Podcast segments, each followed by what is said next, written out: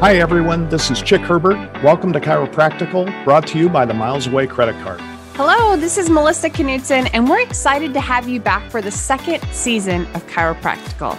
We're going to continue to bring you actionable information that you can apply to your practice now and in the future. Chiropractical is a podcast about chiropractors for chiropractors. At NCMIC, we're celebrating our 75th anniversary, and this is another way that we honor our motto of we take care of our own. We have two big things for you this time around. First, if you haven't converted to an electronic health record system, our guest shares the three most common objections doctors have to implementing an EHR. More importantly, she will explain why these objections may be incorrect. In our Ask NCMIC segment, we're talking about cybersecurity and why it pays to get this right. Specifically, what can you do today to protect yourself and your practice from being attacked? With that, let's get started. We're joined by Veronica Brattstrom. Veronica has been with NCMIC for more than 10 years, has more than 20 years of risk management experience, and has looked at more than 5,000 medical records in her career. Today, she's specifically going to talk through electronic health records or EHR, and we're incredibly excited to have her with us. Welcome, Veronica. Thanks, Melissa. Glad to be here. If you think about practices that don't have an EHR system deployed, what are the setbacks in those situations? The setbacks when you don't deploy an EHR system could certainly be related to lack of information, which is, I think, critical to patient care and patient safety. When you do have an EHR system, you can very quickly access historical information, medication information, historical lab or diagnostic values. Timeliness of having that information can certainly benefit the patient and the provider. Are there other clinical benefits of the EHR system? What about the clinical experience of having EHR versus paper records? First of all, you can very easily communicate to other healthcare providers and they can communicate with you. Sometimes having access to that diagnostic film today versus two weeks from now can really make a difference with the patient and can impact your diagnostic process. As a patient, that's a huge benefit to be able to have the doctor have the records that they need to diagnose you sooner rather than later if they were waiting on paper records. I find it refreshing and reassuring when I can go to a provider and he can very easily pull up my medical records so that we can discuss what was done in the past, discuss what I've had done at other locations, and more importantly, then come to an agreed upon plan for care that will hopefully limit or improve my current circumstances if you're a patient and you are going to see your chiropractor and they use paper records, what's the downfall? As a patient, what's important is timely access to records. I think practitioners that mm. have electronic health records love the fact that they can very easily and quickly make critical information available to another provider or to the patient. As a patient, I think it's valuable to be able to get what I need, get it quickly, make sure that it's legible because that's what EHRs help us do is make records legible and that they're presented to the next or subsequent provider in a timely fashion. If I've been referred to another provider for whatever reason, if my chiropractor has EHR records, they can easily share that information with the next provider, opposed to me having to have an x ray again or go through the same question and answer sessions. It's helpful both to the practitioners and to the patients because of ease of access to data. Do you have examples as a patient yourself or with practices that you've worked with in some pros and cons on EHR records? One of the things I've noticed as a risk manager is sometimes communication of information gets lost the more parties are involved in a given family with respect to patient care. The luxury of having this information in an electronic health record system means that if I have questions about my parent or my aunt or whoever that patient might be, I can easily, with the appropriate, obviously, release forms and consents, have access to their information that I can then bring to a subsequent provider, or I can then use myself as a caregiver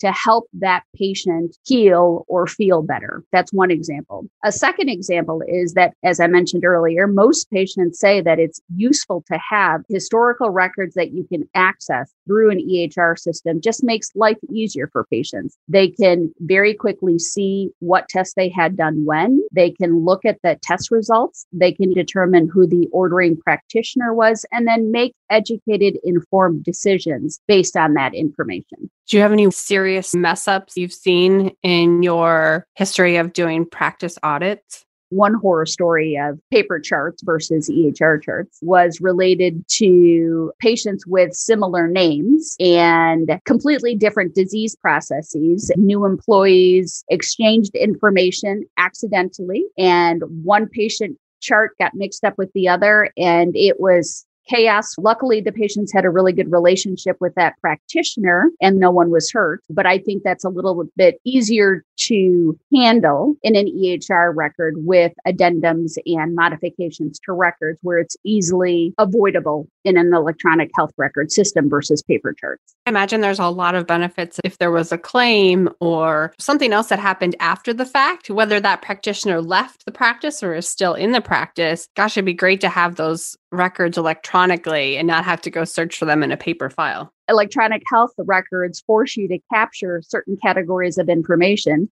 But when you enter the record, it also tells us who was in the record, how long you were in the record, and the detail that you entered in the record or removed from the record. The time stamping and who was where and when, that's called metadata, correct? Metadata is a key word or a concept used when people talk about electronic health records. And really, what that is a time signature reminds me of key fobs. If your employer uses a key fob, you have to use the fob every time you enter the building and exit the building. Metadata in an electronic record basically is tied to activity within the record that it's also then tied to a given individual. So whether you're the practitioner or the secretary at the front desk, once you enter your username and password, any keystrokes are validated in the system, and anyone can tell what you did, when you did, and for how long using metadata as a practitioner, that's good to know as you think about defending yourself in a claim that you've got that information in the metadata stored. So you can show when you saw someone the notes that you took and the presenting symptoms at that visit. What advice do you have so that patients don't feel like my practitioner was just looking at the computer and not paying attention to me? Another great point, Melissa. It's really important for the practitioner to make eye contact with the patient. When you don't, it really shares a perspective that you don't want shared. It seems like you make the computer the key component of the exam. We know that's not the case. The patient knows that's not the case, but you compound that scenario with a negative outcome and it just leaves patients feeling a little less positive about the experience. Personally, I've been in that situation where a practitioner has done just that. And it really and truly is not a good feeling. You don't have good feelings about the expertise or knowledge of the practitioner. Patients are used to having EHRs in a variety of different settings, whether it's an exam room or a hospital setting or a work from home situation. I would encourage you to invite the patient into the exam with you especially if you're newly deploying an electronic health record, share with the patient, hey, Melissa, we are starting our EHR implementation. It might take me some time to get up and rolling on this, but I'd like to show you what the system is going to look like. I'd like to share with you what information will be available to you as a patient. And you, as the practitioner, might even go so far as to say, and here's the things that will be important to me. And you might show some trending data or some graphs, or maybe just a visual of what your new chart note is going to look like. I think by sharing that experience with him or her, you own it and they own it, and they give you a little bit of grace in that process, knowing that it's a new process for you. So I think it's important, again, to maintain that eye contact, to communicate with the patient what the changes are, to look at them and share with them. And that truly will improve that experience of you needing to type sometimes while you're talking to the patient. And I, again, one final tip would be to be mindful that you're not or shouldn't be typing the whole time or speaking into a dictaphone you should focus on the patient to the best of your ability during that situation. I think it would have been a very different experience for me had the doctor that I was seeing spoken to me and I've occasionally looked down, of course, to make notes, but explain, hey, I'm just trying to gather this information so that I can get it all down and make sure it's in your record correctly. Absolutely agree. Veronica, if I'm a chiropractor that's looking to implement electronic health records in my practice, what are some things that I should be considering so that I can set myself and the entire practice up for success? I like to break down the planning process into three buckets, and it would be focus on the plan, focus on the time, and then focus on the training. I think one key word in that whole statement is the word plan. I'll just give you kind of some brief tips for each section. For example, when I talk about the plan, I like practitioners to focus on their documentation style and not try to change their style to fit an electronic health record system. That's harder to do. I think the first thing you want to think about when you select your electronic health record is that there's obviously a lot of competition out there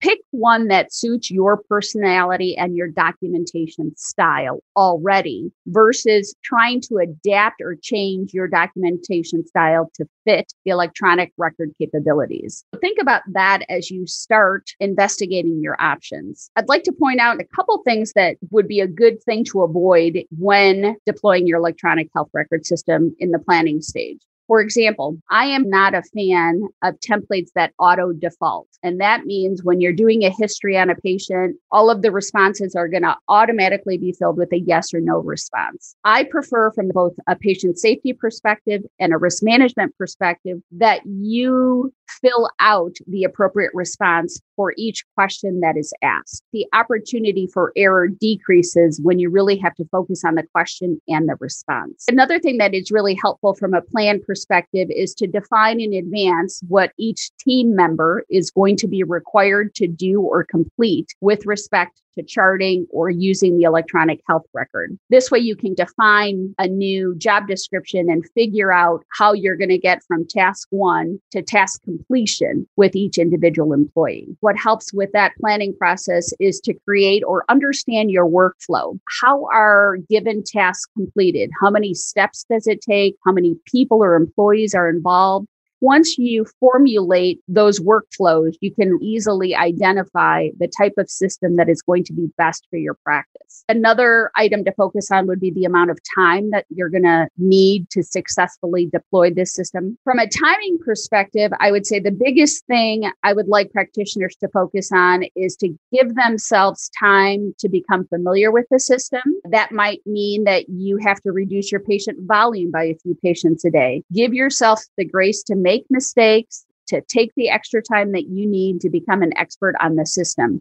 If you can avoid mistakes in the beginning, you'll definitely avoid them on the back end. The third component to this success plan is training. And of course, you're going to think about IT support and maintenance. Identify an office champion. That person should know the ins and outs of your system forwards and backwards. That's the person your entire team can reach out to with any questions or concerns. That person should get all of the training they need to understand and be effective within your practice to make sure that your patients are safe and that your charting is accurate and as thorough as possible. Additionally, really think about IT support and IT maintenance and how many computer systems you're going to need. Are you going to use tablets? Are you going to use kiosks? Sometimes we forget the reality that's in front of us and what that's going to involve. So I'd start keeping a list of items that you're going to need to focus on in that planning process. And those are my buckets and plan for success. You mentioned templates and autofill. Can you tell us a little bit more about that? What that means is certain categories of the record automatically default to either a yes response or a no response. That can be somewhat dangerous for the reader of the record because our eyes sometimes see what we want to see. I believe that if you are forced to select a response, you have more accurate records and you're more focused on patient safety. That doesn't mean that in some cases auto defaults don't work. I just prefer that you have to select a response by selecting a response, you're really thinking through what the response is and what's documented in that record. Exactly. What are some of the clinical benefits from an experience standpoint? Many practitioners say they love it that they can very quickly and easily access a patient's history. They can find out when the last x ray was done. They can find out and look at what was done three years ago from a visit. So that providers really like. They also like how many EHRs can help them meet compliance requirements, which can be overwhelming sometimes for those smaller practices. Lots of these EHR systems have that built in functionality within them. Other things that practitioners like is that it really helps them avoid pieces of information falling through the cracks.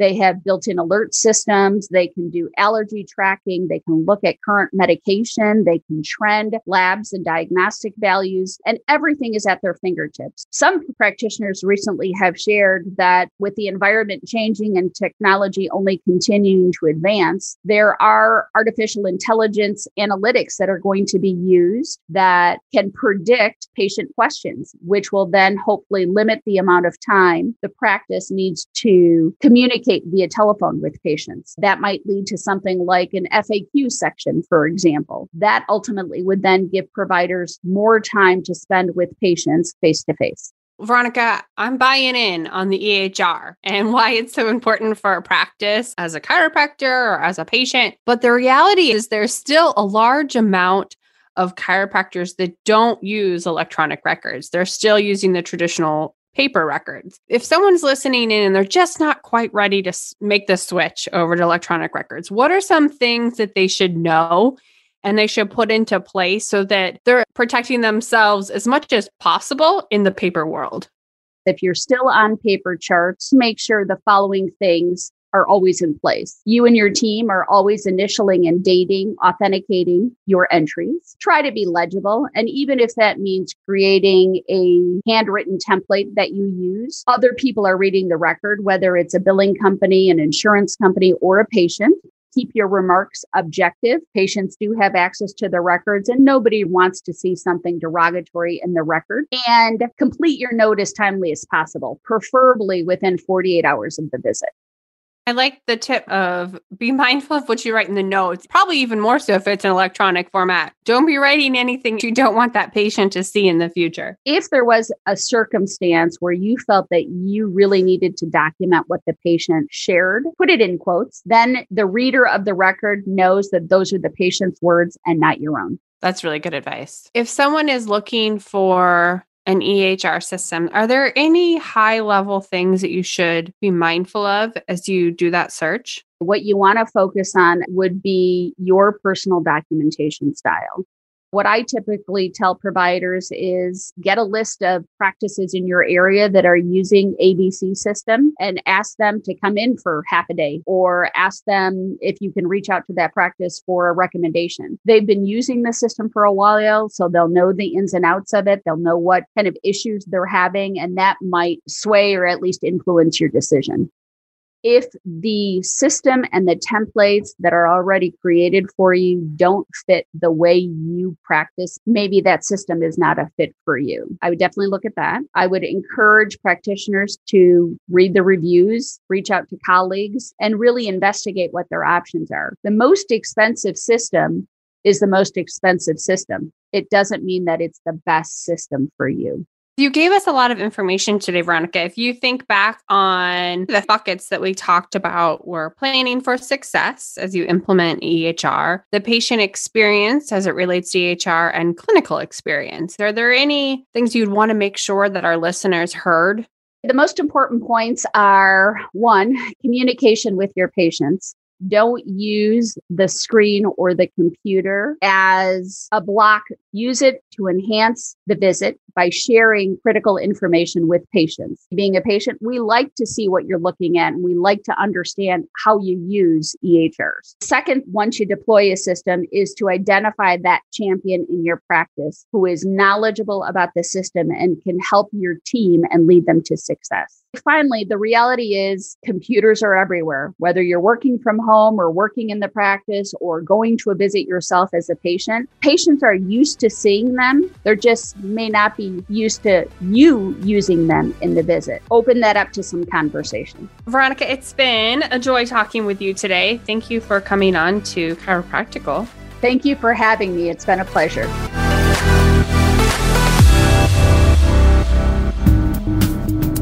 This is Mike Whitmer with NCMIC. Each episode of Chiropractical, we are taking your questions and having experts provide answers. We call this segment Ask NCMIC. Today's guest is Derek Slamma. Derek is a network administrator in NCMIC's IT department. Cybersecurity is now more important than ever. Every day in the news, there are stories about a company being breached and sensitive information being stolen by hackers. Derek is going to give us some insight into cybersecurity and what we can all do to protect ourselves. Derek, thank you for joining us today. Thanks, Mike. I think if you start talking about cybersecurity, it can be pretty overwhelming and quickly makes you just want to ignore it and hope that it goes away. Unfortunately, the bad guys never quit trying to make their money doing bad things. So true, Derek. We all get many emails every day. Some may not actually be what they appear to be, as scammers try to trick us into exposing our sensitive information. What are some of the ways scammers use email, and how can we protect ourselves? Great question, Mike. I'd recommend taking a layered approach to your overall security thought process. There's always a chance of a hacker getting through one layer, but when you have multiple layers, it reduces that chance significantly. Email is one of the easiest methods used by hackers to breach your defenses. Hackers will use automated systems to send out trillions of emails each day, and all they need is one person out of those trillions to open that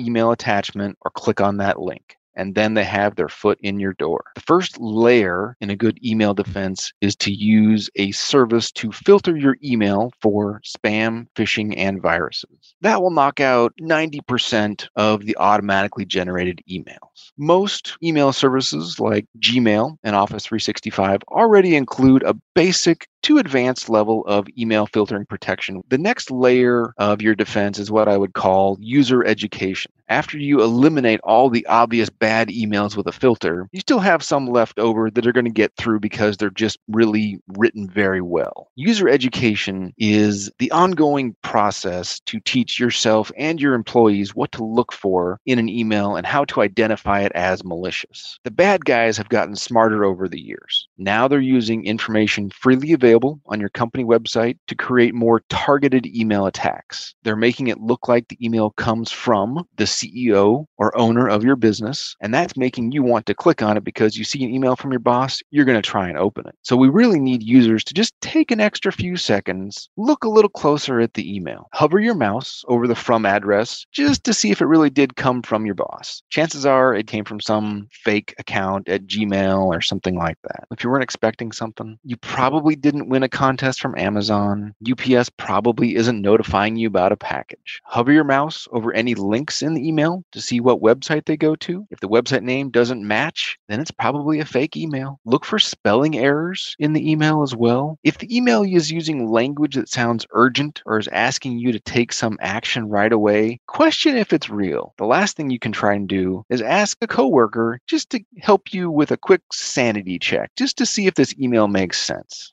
That's great advice, Derek. And actually, I've received all of those emails winning something from Amazon, a notification from UPS about a package being delayed, and even the email from our CEO here at NCMIC. I've gotten them all. So, passwords are, of course, an important part of our personal cybersecurity as well. What are some common mistakes people make with passwords that open the door for scammers? And what are some tips to help us stay protected?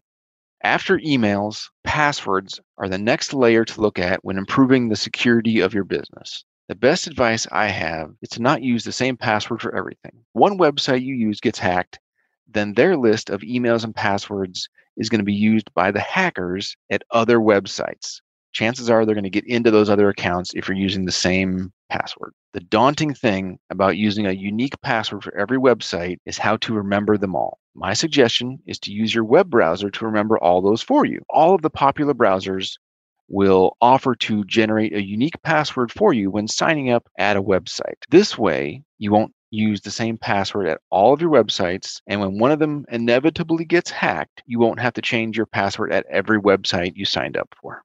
I've started doing this, Derek, and it makes my web browsing faster when it fills in the password for me. It's great to know this is a good practice to keep me secure too. But how do you secure the web browser's list of passwords itself? Can't that get hacked? This is where two factor authentication comes in. I think many of our listeners have heard about MFA or 2FA. In simple terms, this means adding another piece of information to the authentication besides the username and password. Many times it's a six digit code texted to you or a prompt from an app on your mobile phone. I wholeheartedly endorse using two factor to protect any account possible. With Google and their Chrome browser, you can set up multi factor authentication in your Google account settings. Then, anytime your account is used from an unfamiliar device or unfamiliar location to access your browser's list of passwords, you will be prompted to verify your identity. The Edge browser from Microsoft also incorporates the same system. Both can securely back up and sync your passwords to the cloud in case your computer is ever lost, stolen, or quits working. This way, you're protected against losing the list of super secure generated passwords. So all you have to do is remember one password to get into your Google or Microsoft account plus the second factor. The browser will do the rest for you. I'd recommend talking with your IT team about improving your security and what you can do to help stay out of the news. Derek, thank you for taking time to talk with us. Very helpful information to keep us cyber safe. Thank you. If you have a question you would like us to address on Ask NCMIC, please shoot us an email at askncmic at ncmic.com. Well, Melissa, another great episode. I always walk away from these conversations very energized and inspired by the ideas. And I think the benefit of us being in business for 75 years is we've developed a lot of deep relationships with incredibly bright and passionate people. And it's a pleasure to have the opportunity to share their knowledge with our listeners. I couldn't agree more, Chick. We're incredibly fortunate to have such an array of internal and external resources to bring to our listeners. Thank you. As always, we appreciate you listening. You can see the show notes, and those can be found at ncmic.com forward slash chiropractical. So check that out. And in the past, we have asked for you to please take time to review and rate the podcast. And that may sound self serving, but those reviews are very meaningful because it will allow us to reach more people as they go out and search for podcasts. So please if you are so inclined, we would love to have you do a review in addition to providing a rating from the star perspective. With that, we look forward to talking to you again next month. And in the meantime, take care and stay well.